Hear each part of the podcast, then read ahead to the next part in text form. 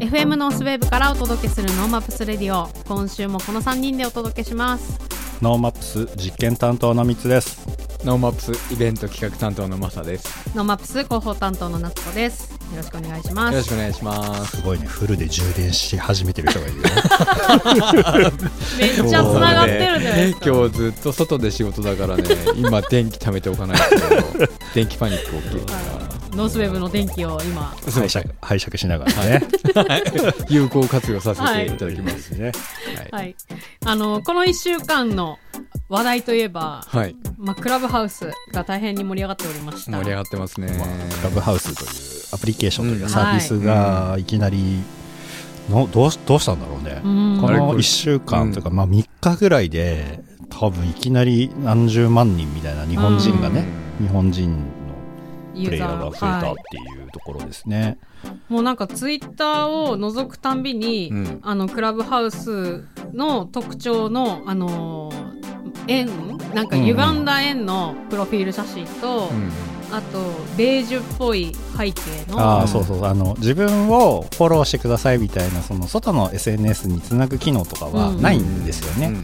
なのでとりあえずクラブハウスに俺いるぞっていうアピールだ、あ何これみんなアピってんだろうという感じだったんだけど、はい。まあうん実際はそういう招待機能がないので、うん、ツイッターでみんなこう、うん。案内して入ってきてもらうってことですよね。と、まあ、そもそもインビテーション制度なんで、うん。招待されないと入れないっていうところもあって、なんかメルカリとかでアカウントが転売されてるれてる。でしょ1万円でなってましたねなってるでしょ？だけど、うん。あの一応1人登録すると2人までインビテーションができるよってなってて、うん。でも全部英語のアプリで日本語一切ないんで、はい。多分みんな誰も規約も何も読んでないだけなんですけど で登録の特徴として、まあ、なんかこの時代になんですけど、電話があったの、うん。携帯って言っても iPhone しかまだなくて、うん。iPhone のアドレス帳と紐付きがされてないとならない。はい。で,、連絡帳を共有しないと始められない、はい。最低限ツイッターをやってないとならない。うん。あでツイッターやっ、はい。あそっか、で本人確認する一つ、まあ、自動でやってるんだけど本人確認はまあ電話番号をやはい。ってて、そこに基づいた連絡書要は電話番号のソーシャルグラフ SNS を作って、その中でこの人あのインビタインビテーションするっていうことができるんですけど、うん。別にあのインビテーション使わなくてもアドレス上の連絡先に登録されてる人がうん。アプリを入れてインビテーション待ちにしウェイティングリストってあるんだけど、とりあえずアカウント持ってなくてもうん。自分のアカウント登録だけアプリでできるんですよ、はい。そうすると誰かが自分の電話番号を知っていて、はい。先にやってたらあのこの人って承認をしてくれれば仲間に入る。だからそこで爆発的に増えて、要はうん。2乗で増えてっていうのは2人ずつ招待してるから増えてる、うん。まあ、これも一つなんだけど、うん。実はそうじゃなくてその人たちの連絡帳はい。電話帳をベースにうんうんうん。ブワーっていきなり増えてっているっていうのが今の特徴ですね。なるほど。まあこのクラブハウスっていうのがそもそもどんなアプリなのか、ねはい。というようなことなんですけどここはみつさんからなんか2人ともなんかアカウント持ってるけど、あれだよね。急にこうなっちゃった。もうさ、2人ともちゃんとやろう？こういうさ、さ音声メディア革命だから、ね俺らが先にこうね、ラジオも、ポッドキャストラジオとかやってる中で、まあ、クラブハウスは音声メディアの一つで、はい、まあ、いわゆるラジオができる。うん。簡単に言うとね。そうで共通のルームというか自分でも一人でも始めるルームを作って、まあ、誰か見に来るのも自由だし、はい。あの呼び込んでうん。一緒に喋ろうっていうことも自由にできうんます、うんで特に今盛り上がってるのはやっぱり芸能関係の人が参加したり、はい。投資家さんまあ初期は投資家さんだったんですけどその方たちが参加することによって当然その人の連絡先には投資家がたくさんいる、うん。芸能人のアドレスには当然芸能人がいる、うん。うんであどうやら面白いらしいと言って始めたと、はい。で具体的に言うとあのいろんな著名人いるんですけどこの人がクラブハウスやってるって公開してないことも多くて、はい。だからうかつに言えないんですけどあの芸能人の中には今やっちゃったら事務所とかよく分かってないから、ああそっか。今のうちにうん。やった方がいいよねって言ってやってる者もいれば、例えばあのもう例えばインスタグラムとか他の SNS で私やってるよって公開してる人だったとあのうん。サカナクションのイチローさんとかうん。うん。が、あの藤原宏さんと真鍋さんと、うん。なんかなんかうん実験的にトークしながら、はい。こういうことできないかああいうことができないかなっていううちにそのうち酒飲み始めたりとかして、はい。そこに誰かが横に入ってきたりとか、うんうんうん。っていうその今まで知られないそのなんだろう番組というかコンテンツになってない生のはい、うん動きが楽しめると。うん。あとあの芸能人同士の交友関係みたいなのあそうでがすね。こう見えるのがあそことそこ仲いいんだみたいなのとかがこう見てると出てくるから。そうですね。誰が見てるか、うん誰が聞いてるかが分かる。うんと、その友達の関係者が、まあ、そのスピーカーに近しいラインとして見えるので、うん。昨日とかもそのワンオクのタカさんと山田孝之さんがなん。か実験的に初めなんか初めてだからって喋ってたら、うん。そこにフワちゃんが入ってきてうん。ぐっちゃぐちゃにしたりとか、なんかそこの横の盛り上がりとか、普段ね実は音楽関係者とあんまりつながってないし仕事でその場合ってそれで終わっちゃってるから、それがここで紹介されて、うん。うんうんあどうも初めましてみたいな会話を生まれてるのを聞けるっていうのは、かなり貴重なコンテンツなんで、うん。まあ、どうやってそれをビジネスにするかとかは、うん。まあこれからだとは思うんですけどとりあえずなんか日本はちょっと独自の路線としてはい。面白がってるんじゃないかなと、始めるなら今ですよね。そうですね。今コミュニティ作っておければ結構チャンスははい。後々広がってくるかなと思うんで、すごい勢いですね。なんかうん。無言の、要はそういう発信なのに無言でこのチャンネルにいましょう、うんいたらみんなでフォローし合いましょうみたいな、うん。ありますね。それで日本だけなんですよね、えー、無言ルーム。そうなんだ、まあアメリカとかは本当にディベートしてって、うん。結構やり取りがすごい盛んで、うん。まあ、例えばそのアーティストうん今週のベスト10を、はもう俺はあいつが3位なのは許せないみたいな話をひたすら言って、いやいや違う違うあいつはこうやって頑張ってこういう活動してるからみんな聞いてやってよみたいなのを、うん本当にディベートしている、はい。でそこになんか本人が入ってきたりとか、うん。突然してわーみたいなすごい。上がったりとか、まあ、コンテンツとしてはもうコメディーショーみたいな番組として、ラジオのではだけではできない番組を作って、うん。でそこにはあのオーディエンスから何人か選ばれた人たちが、お笑い担当要は拍手とか笑うシーンだけミュートを解除して、はっはっはっはって笑って切るっていうそういうなんかで担当があったり。いやなんかその工夫そのアプリってアクションがリアクションが取れないんですよね、声を話す。それはスピーカーにならないとならない、うん。なれない人はただ聞いてるだけだから、でいるかいないかも分かんなかったりするので、その少ない中ではい。すごい工夫してて、うん。で日本だとなぜか無言部屋みたいなのができて、うん。そこであの写真だけでこういう人はどういう人か分かんないので、クリックしてフォローし合って、うん。ソーシャルネットワークを作っていきましょうみたいなのがすごいたくさんあって、そうですね。なんかちょっとそれはそれでいい悪い分かんないですけど作ってみたらいいと思うしあのとりあえずアプリ iPhone の方だけなんですけど 残念ながら、いまずはアプリ作って友達がいないとか持ってなくても、うん。とりあえずそのインビテーションをねもらえなくても、アプリで登録しておけばリストに入るので、ウェイティングリストに入るのでそうすると友達がパッてボタンを押してくれるうん。というふうになります、それこそその電話帳から行くからもう十何年前にそうね。あったあるある。うん。あの東京の会社のなんとかさんみたいなうん人が出てきて、うわーってなったりして。そうもう使ってないくて違う人だったりする。誰だろうこの人みたいな。それもありますよね。それもあるのうんか、あるある。だからやっぱでししばらく電話帳とかさ、うん。もう使ってなかったりするから、うん、さ新しい最近の人たち名刺交換した人入ってないので、うん申し訳ないなと思ってるんですけど、あのインビテーション僕いっぱい持ってるんで言ってくれればと、だから僕あの有名な人のところは入んなかったんですよね、うん。まあ聞いてもきっとポッドキャストみたいな感じに絶対どこもなってるんで、あ確かに。だからあの身近な友達が立ち上げたこう着物が好きな人のトークしましょうみたいなうん。トークルーム入ったら、そのまあもちろんこっち札幌が地元の人なんだけど、うん。あの全然違う京都のあの着物を製造してる人ですとかっていう人が結構参加してて、それはなんか見てて面白いなと思ったんですよね。面白かったですね僕もうん。なんか名古屋のコミュニティとかに行って、うん。うん。で酒飲みながらなんか話してるの聞いてたらいきなりあの巻き込まれて、うん。えなんで札幌から聞いてんですかと。いやうん。なんかリストに出てきたからみたいな。やっぱたわいもないところからその交友が生まれていや札幌しばらく行ってないですみたいな話とかしてくれると嬉しいじゃないですか。コミュニティを今作れればあの価値のあるものになるんじゃないかっていう感じは、そのトークルームに入ってうん。なんか思ったっていう感じですね。ぱりなんか自分のこう強いコンテンツとか深く掘れるコンテンツを一個持ってるっていうことで。勝てるというか、まあ、新しい情報というかライブなんで新しい情報入ってきますし、うん。クラブハウス自体、まあ、利用規約の中ではい。他への録音行為とか禁止してるんですよね、うんうんでこれ結構重要で,、うんはい。で他への配信も禁止していると、うん。で文字起こしに関しても基本禁止しているんですあそうなんですか、うん。でこれを明確にルールを破った破らないでねぐらいにしか書いてないんですけど、うんな諸説あって破った場合はアカウント停止もありますよ、はい。でアカウント停止すると誰が招待したかとか全部分かっちゃうわけだから、うん迷惑かけるからやめようよ、はいはいでどうしても使う画面キャプチャーとかも使う場合は、えー文字起こしとか使う場合はその、えー会社に登録の問い合わせてくださいみたいなぐらいに結構厳しいので、まあ、そこがもしちゃんと守ってくれれば、はい。うん。あの有意義に使えるはずなので、うん。なんか最低限のルールとしてはそれを守った方がいいかなと。なるほど、うん。ちょっとこれからどうなっていくのか。そうですね。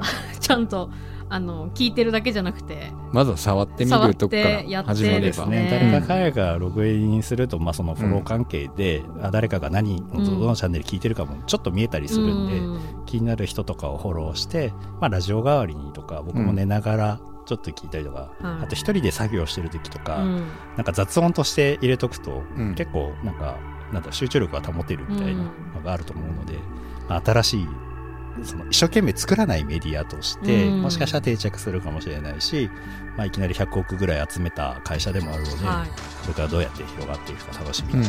僕らのノーマップスチャンネルももしかしたらね、そうですねライブで配信、あのするかもしれない。いや僕らがやるんじゃないですね。コンテンツとして、うん。 NoMapsで NoMapsのなんかうんうんうん。カンファレンスがクラブハウスであ交流が生まれる、そしたら質疑応答とかも自由にできる、うん。あそうですね、うん。そっか。すごい簡単にやろうと思ってます。はい、 NoMapsレディオワクワクする未来を作る番組です。ツイッターでハッシュタグ NoMapsレディオでツイートしていますのでラジオと合わせてご参加ください。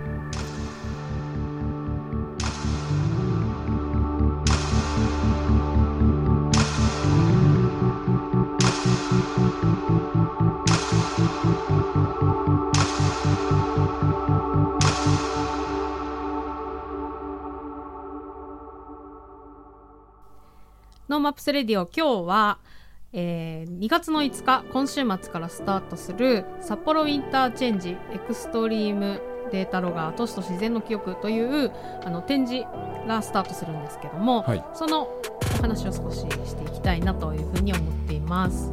まあ、札幌ウィンターチェンジというのはあのー札幌市民交流プラザの,、の中にある SCARTSが、えっと、展開しているプロジェクトで、えっと、札幌国際芸術祭の、まあ、研究チームという感じのサイアフラボと一緒に、えープロジェクトを進めて今年3年目になるんですけども、あの今年もいよいよスタートするということで今日は、えーサイアフラボのディレクターでメディアアーティストでもありさらに札幌大谷大学の芸術学部准教授の小町屋圭さんとお電話をつないでおります小町屋さんよろしくお願いします小町屋です。よろしくお願いします。お願いしますあの小町屋さんは実は、えー、と去年の NoMaps2020でもあのメディアアーツのセッションで登場していただいておりますねそうですね。はい。はい以前、えーお話と、えーさせていただきました。はい。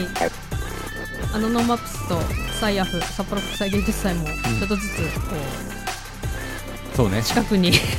近づきになってきてね、はい。なんかもともと離れてるみたいだけどいやそんなことはない。ちょっとあの入り口というか、ほうんうん。方向性は全然違うけどまあ、うん。豊かなね街を作っていくっていう意味では絶対共通なので、はいこれからも仲良く末永く。もう言えば言うほど怪しくなって関係値が怪しくなって。こちらこそよろしくおはい願いします。よろしくお願いします。そしてあれですねマサさんとは？あそうなんです。この間僕がお風呂に入ってたらお風呂に？ははい入ってたんですよ。い。そしたら私立大学の先生あお風呂の中で、はいクラブハウスのアプリ立ち上げてたらお風呂でクラブハウスやってんですか？いや別にやってるっていうわけじゃなくてたたまたまなんか開いてたんですよ、はいそしたらあの私立大学の先生にあの急に名前呼ばれて「はいあまさくんじゃん」って「今からトークルーム入る?」って言われて入ったら、はい小町屋さんがいたっていうなるほどたまたま偶然でした。はいいやびっくりしましたねなんかクラブハウスっていうソフトがあってね、どんなソフトなんだろうねみたいなことでいろいろ喋ってて、はいたまたまそこに入ってこられたのがマサさんだったという。すっぱだかですっぱだかでいやそれは見えてないから。あのそういう意味でいいよね。まあでもね一瞬見えるかなって思っちゃったんだよねあのズーム感あるからねそうそうそう。なるほど。いや大丈夫。すごいエコーがかかっていてね、すいません。大変失礼リアルな音声をいただきました。はい。そして、えーとまあ、本題に行くと,、えー、と今ちょうど設営中ですか？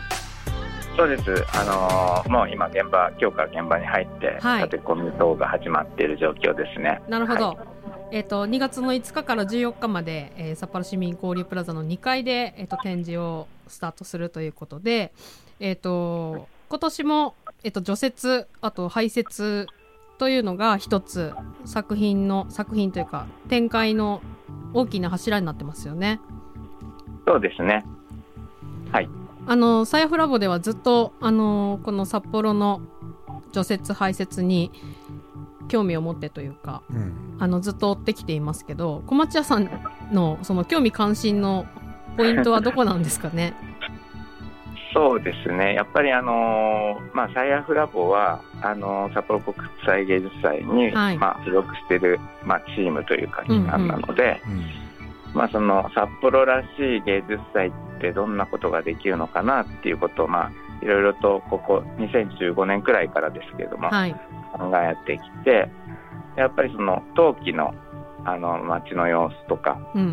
やっぱり他の地域とはまた異なるね、あのーまあ、景観もあるのではい。なんかその季節で何が芸術の側からこうできるのかなっていうことで、うんまあ、あのつららを使ったイベントだったりとか、はい。まあ、あとは除雪とかを、まあ、テーマにして何かできないかなっていうことをあのいろいろ模索しているところです。うんうん。で、まあ、除雪とか排雪に関して言うと、あのーまあ、札幌市が、えーかなりこう多額な資金が毎年あって、はい。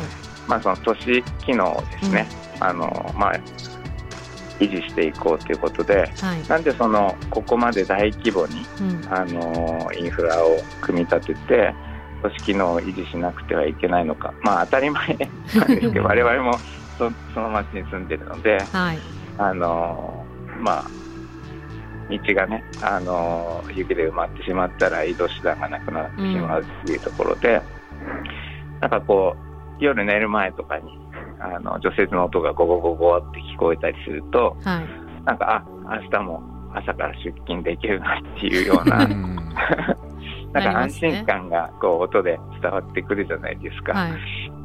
でもなんかその札幌市内全域にその数百台ものその除雪車が一気にこう走り回って街をこう除雪して、うんさらに溜まった雪が広大な大地というかうん。そういうところにこう山のように積まれていく様っていうのははい。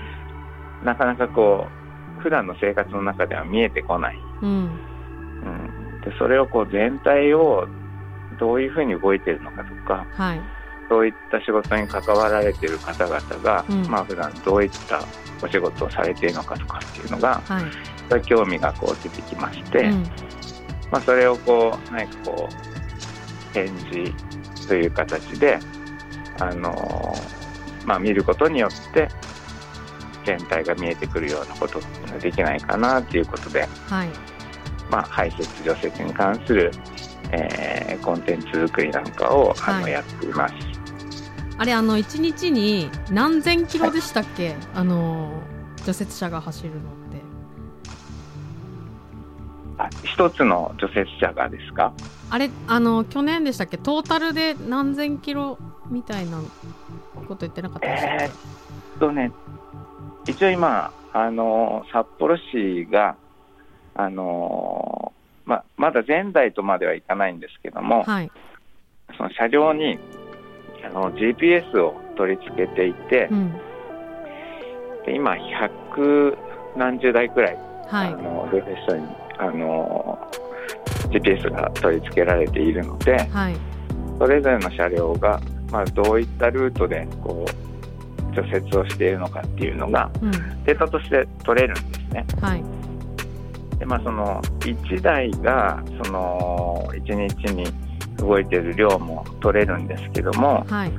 その、まあ、数ヶ月にわたってそのデータを記録していると、まあ、その排泄したルート自体がこう軌跡になって、えーデータとして見れるのでそうすると何にもないところに線がこう描かれていってはい。それがどんどん溜まっていくと、まあ、実際に札幌の街になっていくんじゃないかと。うん。それをまあ見ると、あ、本当に街全体がそうやって走ってるんだなっていうのが分かるんじゃないかっていうことで、はい。一応そのデータを使ってこう見える化するというかはい。見えるようにしていくっていうことはやっていてまだそのデータ自体をこう解析して、うん。もう少し、えーいつどこのエリアがどのくらいの量走ったのかとか、はい。まあ、そういうあの詳細のデータはまだ出していないんですけども、うんうん。かなりのあの1台量なんかかなりあの長距離走られていてしかも深夜帯ですよね、そういうのがこうなかなかこう目にする機会がないのであこんなに走ってるんだとか、はい。こんな細かいところまでやってくれてるんだみたいなことが、まあ、そのデータを見ると分かってくるっていうのはすごく楽しいですね。はい。あの今小町屋さんが言ってくれたあのその GPS のデータの映像化というのが、えっとスノープロートレースというあの今回 4K のえっとなんだモニターで見られるようなものも展示予定ですよね。そうですね。えっ、と、今回は、まあ、あの、120台くらいの、うんえー車両についている GPS のデータを使って、はい。まあ、市内を走る様子っていうのが見れるような、えーコンテンツが、今、目下制作中です。はい。あまだ制作中なんですね。あの、もう、ギリギリまで頑張って、今、なんとか間に合わせようっていう。それでちょっと徹夜っぽい声が。なるほど。そして今回その除雪というまあ一つ、えートピックスでいくと新しい取り組みとしてその除雪彫刻という、まあ、一つの彫刻作品を作ろうということで、えー展開しておりますがあれもう会場に運び込まれてますか、ちょうど今運んでるあ最中なるほど。はい。この除雪彫刻は、あの除雪後の雪の塊を 3D スキャンをし、それをデータ化し、うんえーパソコンに読み込んで、えー発泡スチロールを、えー、と切削機械で削り出してあの雪の塊を、えー約90センチ横幅90センチ高さ180センチに切り取ってると。再度、えっと再現して、そうですね。いるものなんかあのつららもそうですけどあの今回この除雪彫刻を作るっていう話になってからやたらと除雪跡が気になるようになるんですよ。なりそう。うんそうですね。はい、あのメンバーと一緒に、まあ、よ夜もあのデータ取りに行ったりするんですけど、はい、あの まあ普段こう何気なく走ってる道に、うん、まあ、本当にいろんな形のその雪の壁があってはい、あの壁いいんじゃないとか いや面白そうだな。やりてえな。もう車で車でしとかないとダメ走ってるだよねと 大変なんですよ。うんそうなんです。それでなんか我々もまあ普段見てるものなんですけど、うん、なんかその雪の壁いわゆる除雪の後にできた壁が、うん。なんかこれがそれっぽいよねとか、うん。あの例えば新雪がこう降って上上がこう柔らかい直線で三次直線でこう造形されているようなものもはい。確かにこれは雪壁っぽいよねとかっていうふうに、うん。なんかその都市で暮らしてるというか札幌で暮らしている私たちのなんかこう雪壁に対するなんて言ったらいいんだろうな。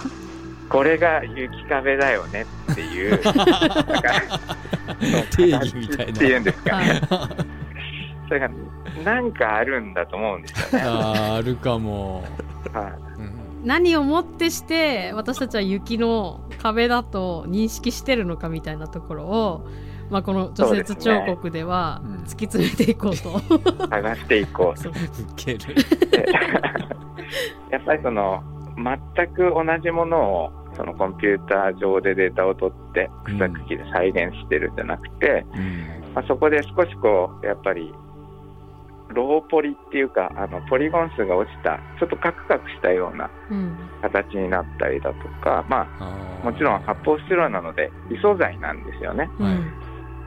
そこでなんかすごく雪壁に見えるんだけれどもでもひょっとするとなんか雪壁っぽくもない部分もあるみたいなことをこう比較すると、なんかその札幌のの本当に実在していた。一瞬だけれどもその形をとどめていたその雪壁みたいなものと、まあ、何が同じで何が違うのかみたいなことをこう考えるとあのその雪壁らしさみたいなものっていうのが何なのかっていうこともうん。そういったその作品を見ることでなんか新しい発見なんかがしてもらえたらいいのかなっていうことで、うん。はい、まあ、前代未聞の。なんか。めっちゃ面白いですね。ぜひ夏にやってもらいたいですね。本当にこう雪壁作ってほしい。うんうんうん。夏忘れちゃうからね。そうそうそう。こんだけ辛い、ね、道路歩きにくいとかそういうのってうんこの冬だけだから、まあこの忘れっぽいから札幌に住めるのかもしれないみたいなところはありますよね。うん。そう。ねそうかもしれないですね。はい。なんか、まあ、あの除雪車のあの車輪の跡とか、うん。それがちょっとデータとかにこう端の方に入ってたりするとすごく雪壁っぽく感じたりだとか、はあとそあのたくさん作ってうん。六本木とかに置いてこようよ、お前らこんなに大変だぞ。確か雪なんて綺麗だぞじゃなくてさ。い確かにこんなに積もるんだっていう感覚はないですもんこんなお前ね。らランボルギーニとか乗って楽しそうだけど、お前曲がれないだろ？こんなの。壁にあんだぞ。ってに確かに。確かに。他のとこに持っていくの楽しそうですもんね。そうですね、はい。夏場にその実際に雪壁をスキャンした場所にはい。その作った発泡スチロールを置いてうん。あの撮影するだけでもなんかいやすごい半年前にこんな高いのできてたんだみたいなこととか、うんそういう使い方もできるかなとかですねはい。いろいろ考えています。まあ、あとあの私も楽しみにしている、えっと、雪堆積状のタイプラプスも登場するということで、今年は、えー、月寒と福井の雪堆積状を今定点観察中あ観察中ですねへはい。あのカメラを設置させていただいて、まあ、3分に一度くらいこうシャッターを切ったものを、えー数週間こう映像として、うんえー並べることで、まあ、どういうふうに雪がこう堆積していくのかっていうのがこう見れるように、うん、えーなっています。これもあの、まあ、重機好きの方も そうですしあのね風景として見てるけどもそれがどうどういうふうにこう積み重なってあの堆積状ができてるのかっていうのはー意外と分かんないですね。うん。近づけないしね。う、うんん。なのでその様子も見れるということでなんかその造形もあのこの間小町屋さんとちょうどその除雪彫刻をうん。削ってる工場に行ってきた時にそのいろんな堆積場があるじゃないですか。高速道路から見えたりする、ああそこの堆積場もまた形が面白いなとかその会話。そうそうなんか。そうなんです全然積み方違うんですよ。そう会場によって。うんうん。はい。それは作業員さんの技術の問題なの？あそうですね、そういうあの土地の例えばこう谷に落とすようなタイプのものと、はい。平地に積んでいくようなものとかいろいろロケーションも違うしうんあとはその現場で働いてる方のノウハウっていうのもうん。なんかすごいんですよね。水まいて凍らせてその上に重機を走らせてとかっていうようなプロセスっていうのがうん。いろいろあるらしくてですね。すごい。はい実際に作業してる方とかにもお話伺ったりあお話、はい、聞いたりすると、本当になんか、あの角度、その傾斜の角度とか、何度だと登れて、何度だと登れなくてとかっていうのが、あるんです。絶妙なバランスで積み上げていあそうくらなんだ。いしくて、やでもあれものすごいでかい重機じゃないですか。だけどすごい狭いあの駐車場とかをうん。めちゃくちゃ滑らかにこう除雪してるの見るとうん。ちょっと感動するよね。あの除雪のテクニッうん、クはすごいですよね。すすごいよね。ごいですね。あの除雪車もあの本当に戦闘機のコックピットみたいな感じでうんはすごいバーがたくさんついてるんですよね。うん。でそれをあんな風に、ね、滑らかに細いあの通路をこう入っていって的確に操作するになるまでは本当に修練が必要で、うん。い、いやそうですよね。うん、なかなかそういう話聞くと興奮します。あ今回はこの、えー、と展覧会に合わせて、えー除雪車の、えー、と車内を、うん。えー360度カメラで撮影したうん。ものも、えー公開するんですよね。そうですね。はい。はいどう作業してるか見せ、見れるってこと、はい、そうですね。面白そう。だからあの VR ゴーグルで、えー、と見れば自分がこう助手席あ助手席にいるような感じの映像を見れるということでみんなどうやって除雪されてるのかという様子も疑似体験できると思いますね。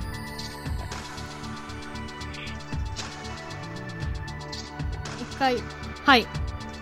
じゃあ、えっと、除雪のはいことは、だあれ除雪のことでまだ言いたいことあります？大体大丈夫そうそうですね。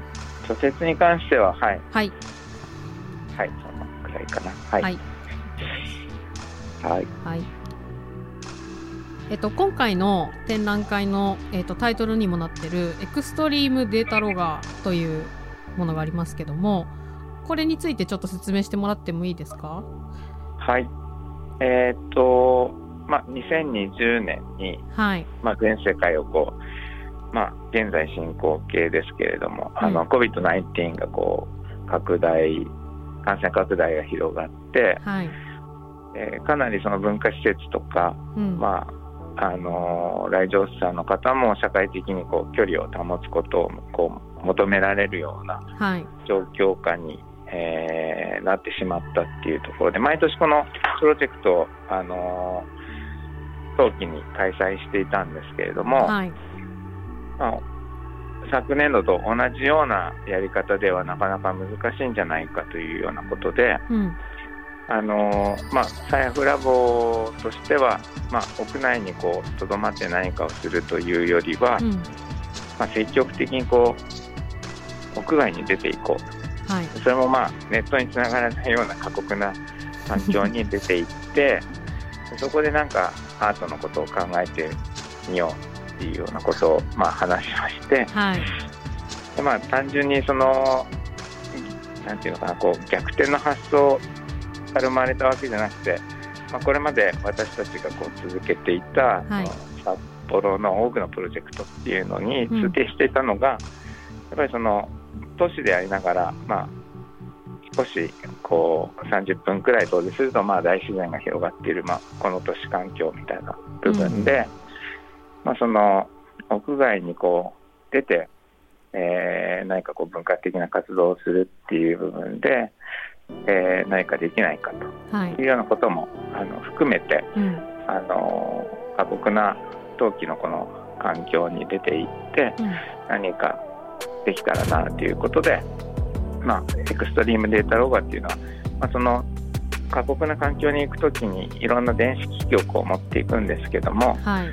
やっぱりマイナス10度とか20度とかだとバッテリーがすぐあの使えなくなってしまったりだとか、センサー類とかもまあなかなかこえー、動かなくなったりとかそういった環境もあったので、はい。またフィールドで何かこうデータを取得してきて、うん。まあ、そのデータを使って何かこう表現できるように、えーまあ、データロガを作るところから、まあ、始めてみたらどうだろうっていうことですね。でその、まあ、まずは1回目の、あのー低温環境を自作してでそこであの実験をしたりだとかはい。そういったことをあの展覧会の会場で見ていただけたらなとはい。いうふうにあの思っています。まあ、データロガーっていうのは、えー、といわゆる、まあ、記憶記録を保存する、うん装置一般をデータロガーっていうっていうので合ってますよね。そうですね、はい。あのー例えばヒグマにこうセンサーつけて、うん。えー、とどこにヒグマが今いますよとかっていうふうに、うん。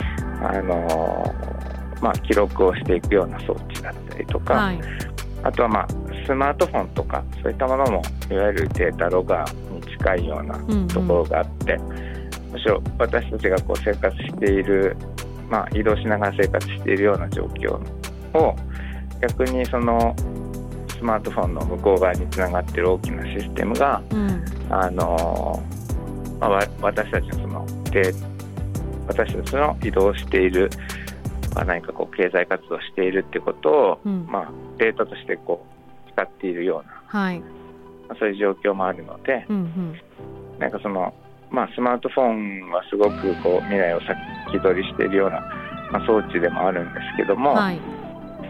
なかなかこう、えーマイナス10度とかそういうところに持っていくと動かなくなったり拡張性がなかったりとかするので、うんうん。まあ、そういうところからまあ見直して自分たちで何か使いやすいものを作っていくと、まあ、そういったフィールドで新しい楽しみ方とかその自然の眺め方とか都市の眺め方っていうのが、うん。あのーできるんじゃないかっていうことではい。あのエクストリームっていう、まあ、言葉も非常にこう幅の広い言葉なので、はい。まあ、そういう使い方も含めて、うん。あの考えていくことで何かこう、えー、ものの見方とかが変わってくるようなことができたらいいねっていうようなことで、はい。そういったネーミングで、えープロジェクトをやっています。はい。うん。なんかあのいいわゆるそのデータとなんかアートがなかなか結びつかないうん。っていうふうにも、まあ、いろんな人に話してた時に言われたりして、まあ、はい。一つそのビッグデータうん。みたいなものって、あのビジネスとか、まあ、うん。新しいサービスのために使われたりすると思うんですけど、そはい。のビッグデータを実はあの、まあ、作品を作ってるアーティストたちもいろんな形で利用して、うん。そこから、まあ、見えなかったものを、まあ、問題提起というか可視化するっていうためのデータの使われ方をしてるっていうのは意外とこう知らないんですよね。そうですね。あのやっぱり芸術とか美術っていうふうに、えー言葉を聞くと、うんあのまあ油絵だったり彫刻だったりとか、うんえーなんて言ったらいいのかな。昔からこう連綿と続いているようなフォーマットの表現っていうのが、はいあのまあ、メインにこう想像される方も多いと思うんですけども、最近はやっぱりあの工学とかそういったあの方々が使っているような技術を使ってはい。それをいわゆる産業とか合理的なシステムを作るっていうことではなくてうん。それをまあ表現としてこう使っていくっていうことではい。あの、まあ、芸術の側から見たときにこれまでは物を動かすことができなかったけれどもそれが動かすことによって何かこう表現できることがうん。また新しく生まれるんじゃないかとか、うん。データっていうものを使って、えー表現することによってまたこれまでとは違ったアプローチで何かこう作品を作っていけるんじゃないかっていうようなところを考えているようなうん。あのジャンルがあるんですね。はい。でまあ我々はそういう、えっと、データを使って何かこう見える化したりうん。えー、聞こえるようにしたりすることでなんか普段の、まあ、札幌の街の、あのー、認識とはまた違った認識で何かものを見れるように、うん、えー、できたら、まあ、面白いんじゃないかということで活動してはい。まあはい。えー、2月の5日からスタートするエクストリームデータロガー都市と自然の記憶、えー、札幌の街をまた別の視点で見てもらえるような展示がいろいろまああとあれですよねデータロガーもいろんなものを展示されるということで。そうですね、うん、あの業務用のすごく高価なものがあったりだとか、はい、まあ、僕らがこう手にできるような安価なものまでいろいろとこう見て、うん、あのこれは何あの優れているねとかっていうような表もついてたりするので、はい、あのまあ、実際にその除雪車に搭載されているようなものも展示予定ですので、はい、あのあこういうものが使われてるんだねっていうことを知っていただくっていうところでも、うん、あの楽しめるかなと思います。はいありがとうございます、はい、えーはい、札幌市民交流プラザ2階で2月5日から、えー、14日まで。10時から19時で、えー、公開していますので、えっと、2月5日とかは小町屋さんも現場にいらっしゃるはずなので、はい、はい、あの小町屋さんに声をかけてもらえれば。ぜひ、はい、はい、お声掛けください。はい、ということで本日は SIAFラボのディレクターの小町屋圭さんでした。ありがとうございました。ありがとうございました。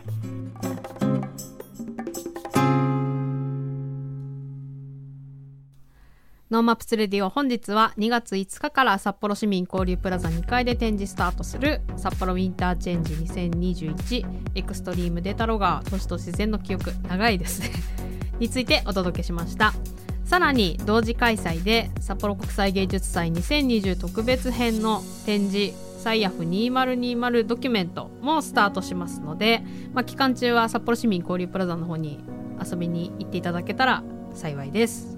絶対行きます。はい。そしてマサさんから。はい。あ今週からですねキングムーが北海道から世界を目指して活動するグループを作るというプロジェクトアンビシャスオーディションで選ばれたグループアンビシャスのコメントを放送したいと思います。でメンバーの皆さんには事前に自己紹介とか特技どんな活動をしたいか自分がアンビシャスにできることは自分を動物に例えると北海道の好きなところはどんなところか好きな曲は何っていうことを、えー、教えてくださいというように伝えています。ということで今週はアンビシャスのリサさんとレミカさんからコメントをいただいておりますので聞いてみてください。リサです二十歳です実年齢に見られたことが人生で一度もありませんだいたいプラス7歳6歳ぐらいに見られます。グループの中では特によく笑う人です。特技はダンス手話生け花です。生け花の資格を高校の部活で取りました。どんな活動がしたいか。それはみんなで世界中を飛び回りたいです。アンビシャスのために私ができることはダンスを教えている経験を生かしてグループのダンスレベルを上げることです。自分を動物に例えると見た目はキツネで性格は犬と猫の中間ですね。仲良くなるとよくベタベタしちゃうからです。北海道の好きなところは私は運転が大好きなので道路が広くて運転がしやすいところです。好きな曲は椎名林檎さんの椎名林檎さんにしか作れない椎名林檎さんの曲が大好きです。よろしくお願いします。レミカです。中学3年生15歳最年少です。先日第一志望の高校に合格しました。